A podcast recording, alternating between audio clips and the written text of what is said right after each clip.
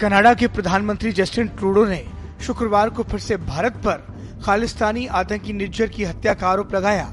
Media से बातचीत में ट्रूडो ने कहा, उनके पास इस बात के पुख्ता सबूत है कि हत्या में भारत सरकार के एजेंट शामिल हैं। ट्रूडो ने बताया, उन्होंने कुछ हफ़्ते पहले ही भारत सरकार से सबूत भी शेयर किए हैं और उम्मीद है कि वे इसके साथ जुड़कर मामले में जाँच का सहयोग करेंगे।